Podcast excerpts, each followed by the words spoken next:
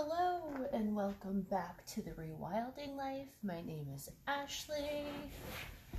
Welcome. And in in doing research for this episode, I kind of fell down a rabbit hole of sorts, um, and I got lost. But I, I came back, and this is not going to be as intensive as it might have been. It was it was going to get weird and rambling. I mean i'm already weird and rambling but it was going to get so much worse. So let's talk about the autumn equinox and Mabon so the autumn equinox um, is actually tuesday september 22nd at precisely 9.30 a.m that's eastern standard time. Like the observation dates for Mabon vary. You might see um, the 19th through the 23rd I've seen the 21st, the 21st and the 22nd, the 21st through the 24th, and the 21st through the 29th. Which, I mean, I celebrate my birthday for an entire week, so why wouldn't I celebrate a Sabbat for an entire week? I mean, that just makes sense. Other names for the autumn Sabbat are Harvest Tide and Harvest Home. Traditionally, the autumn Sabbat is a time of balance and to take stock in what you have to be grateful for. Um, a lot of the time, this second harvest is pretty much what's going to take people through the colder months of the year up until planting season um, for the next year. So, this is also a good time to rest and plan for the year ahead, um, both with planting and our own personal endeavors. The Autumn Sabbat is a feast celebration, and I thought this was interesting. You know, the first American Thanksgiving was actually on October 3rd, 1621. And one of the rabbit holes I fell down was why the hell we celebrate Thanksgiving in November, but we're not going to get into that. Um, but it is interesting to look into, so definitely check that out. Capitalism. but pretty much, um, yeah. Typically, autumn home decor is pretty much um, what you would expect, like the quintessential autumn Sabbat slash Mabon decor. You know, you got your gold and red and orange leaves. You see a lot of oak and acorns, um, corn stalks, corn cobs, um, a lot of squash. Just all of that pretty much encompasses um, the autumn equinox. Um, I'm a lazy observer, so I probably won't go all out with a Sabbat altar just because I'm I'm, I'm lazy. I yeah. I mean, it's it's nice to like set the intention and do that, but I just never I, never get around to it. I like have one little spot that I like might put a couple things that symbolize the time of the year that we're in, but I won't go all out.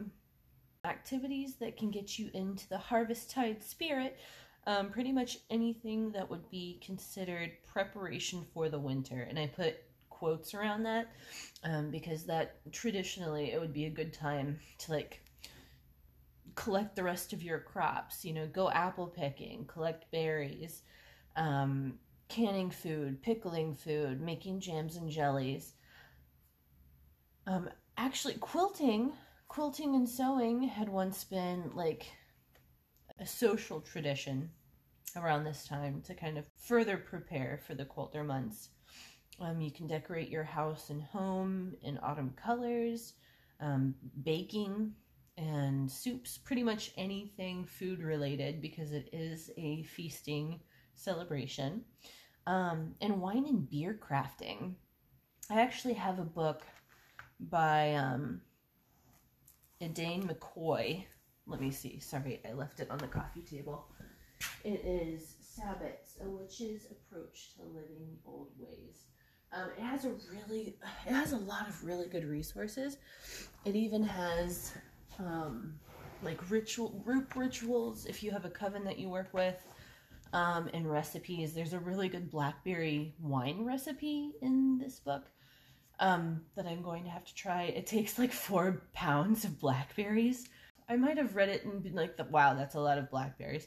I'll have to look at that again. I'm probably telling you wrong, but um, But yeah, the recipes look really good. It is um, from the Wiccan standpoint. Um, just a friendly reminder all Wiccans are witches, but not all witches are Wiccan. Um, so if your practice isn't religious in nature, there might be certain aspects of the rituals that you might not connect with. Anyway, that's a good book. I really enjoy it. Um, and the wine and beer crafting actually reminded me of this post that I saw not too long ago. It's a painting and it has um, Dionysus and Apollo. And Dionysus is like having a good time, you know, he's just he's just rocking it with his glass of wine. And Apollo is like, What the hell? The look on his face is just utter bafflement. It is hilarious. Let's go on to the legend of Mabon. Just a quick disclaimer I do not speak Welsh, so I'm probably not going to say this right. But yeah, Mabon's story, I should say Mabon ap Modron, because I guess Mabon is also a place. Uh, anyway, anyway, so there is speculation as to if Mabon that is mentioned in these stories that I'm getting ready to talk about is the actual like deity figure or a location. But anyway, all right. So Mabon is first mentioned in a series of stories from Middle Welsh, 12th and 13th century prose. Um, it's like the earliest set of stories from early oral tradition um, in the Mabinogion. Or the legend of Mabon is kind of like tucked away into the series of stories. The story that specifically talks about his like what happened to him is um in a story called Culhwch and Olwen. Um, Culhwch is actually one of Arthur's cousins. Like whenever I say Arthur, I mean the Arthur, like King Arthur.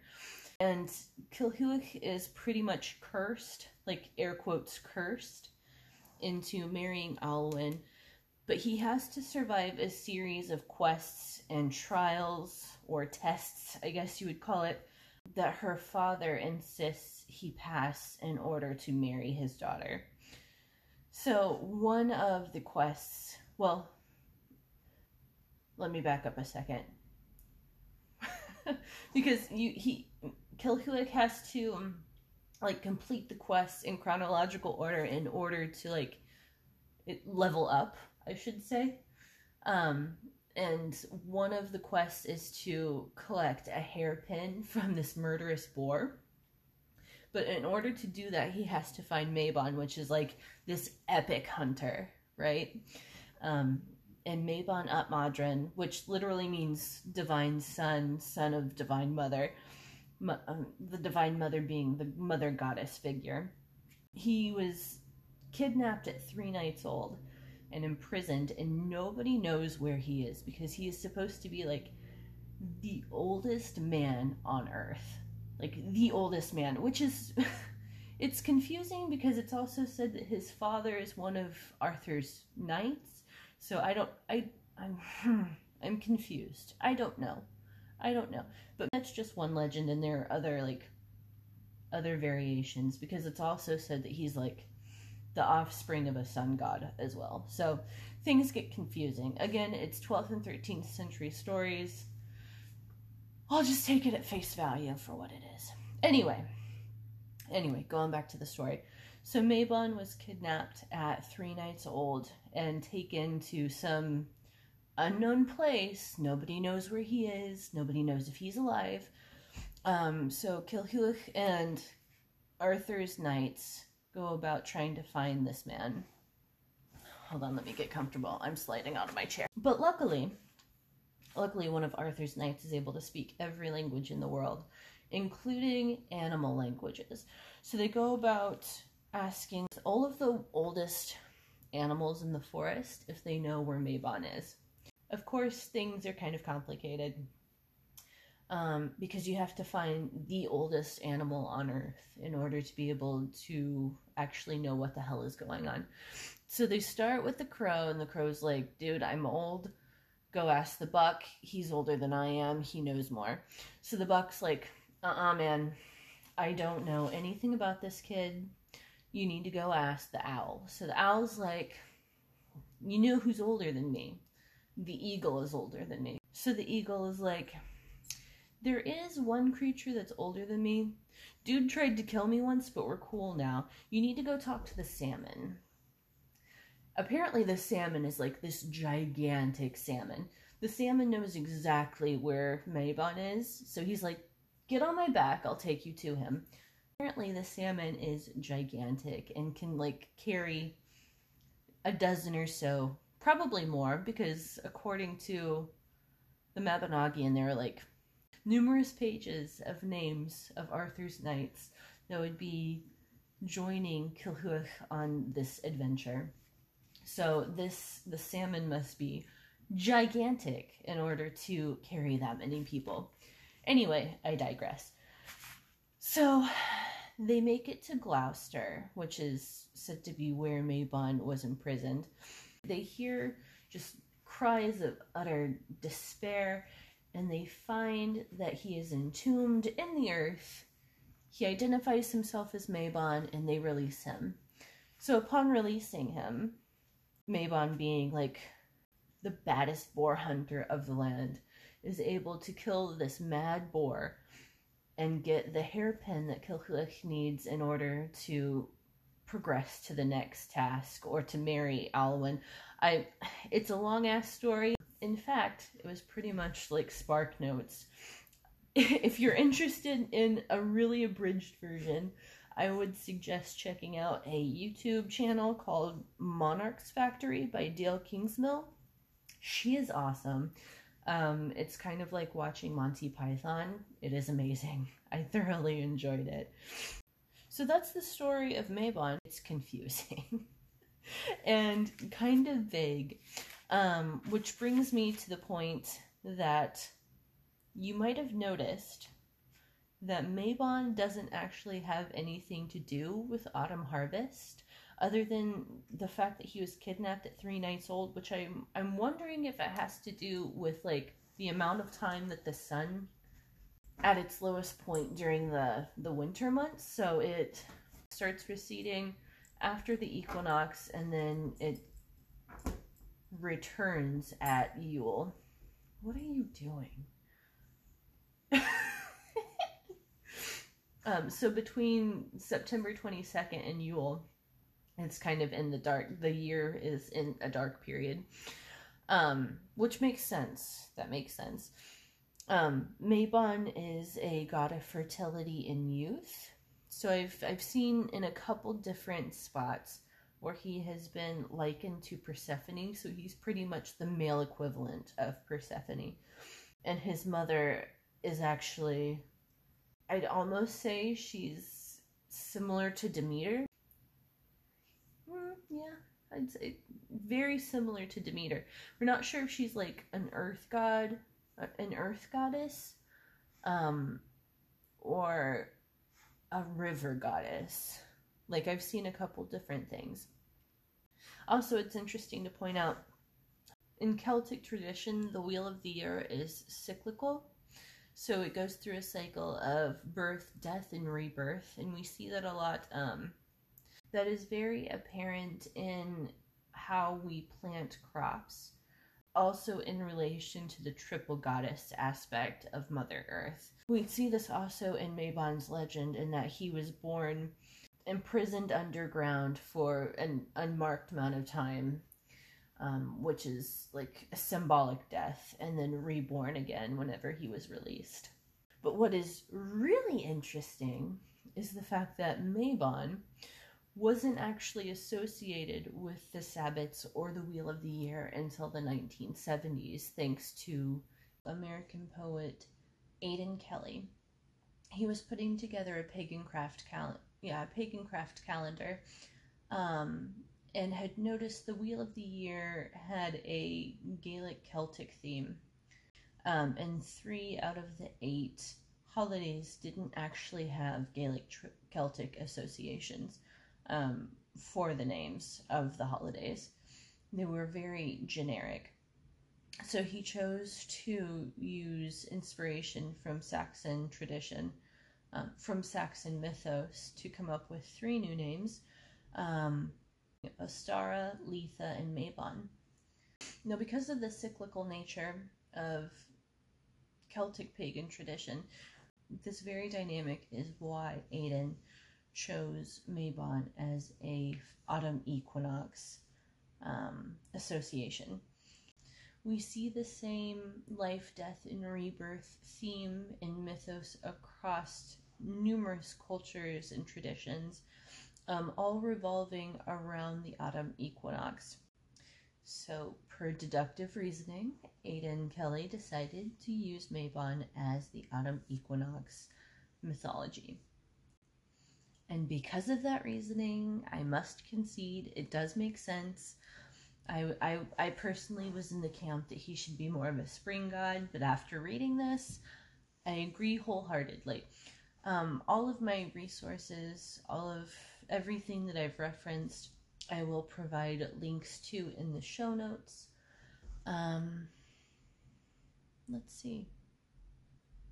Let's see, is there anything that I'm missing? So, yeah, that is the story of Mabon. He actually has, um, there are actually a couple different poems that have him in them um, in the Mabinogion. I would definitely suggest checking them out. All right, is there any housekeeping? I don't think there is. I still don't have a profile picture on my Facebook page. For whatever reason, Facebook does not like me. That's okay that's okay. You can still find me on Facebook at The Rewilding Life. I have a email address at the underscore rewilding life at outlook.com. I also have an Instagram account at the underscore rewilding life. Um, you can reach me at, on, at any of those. Um, yeah, this has been fun. Again, like.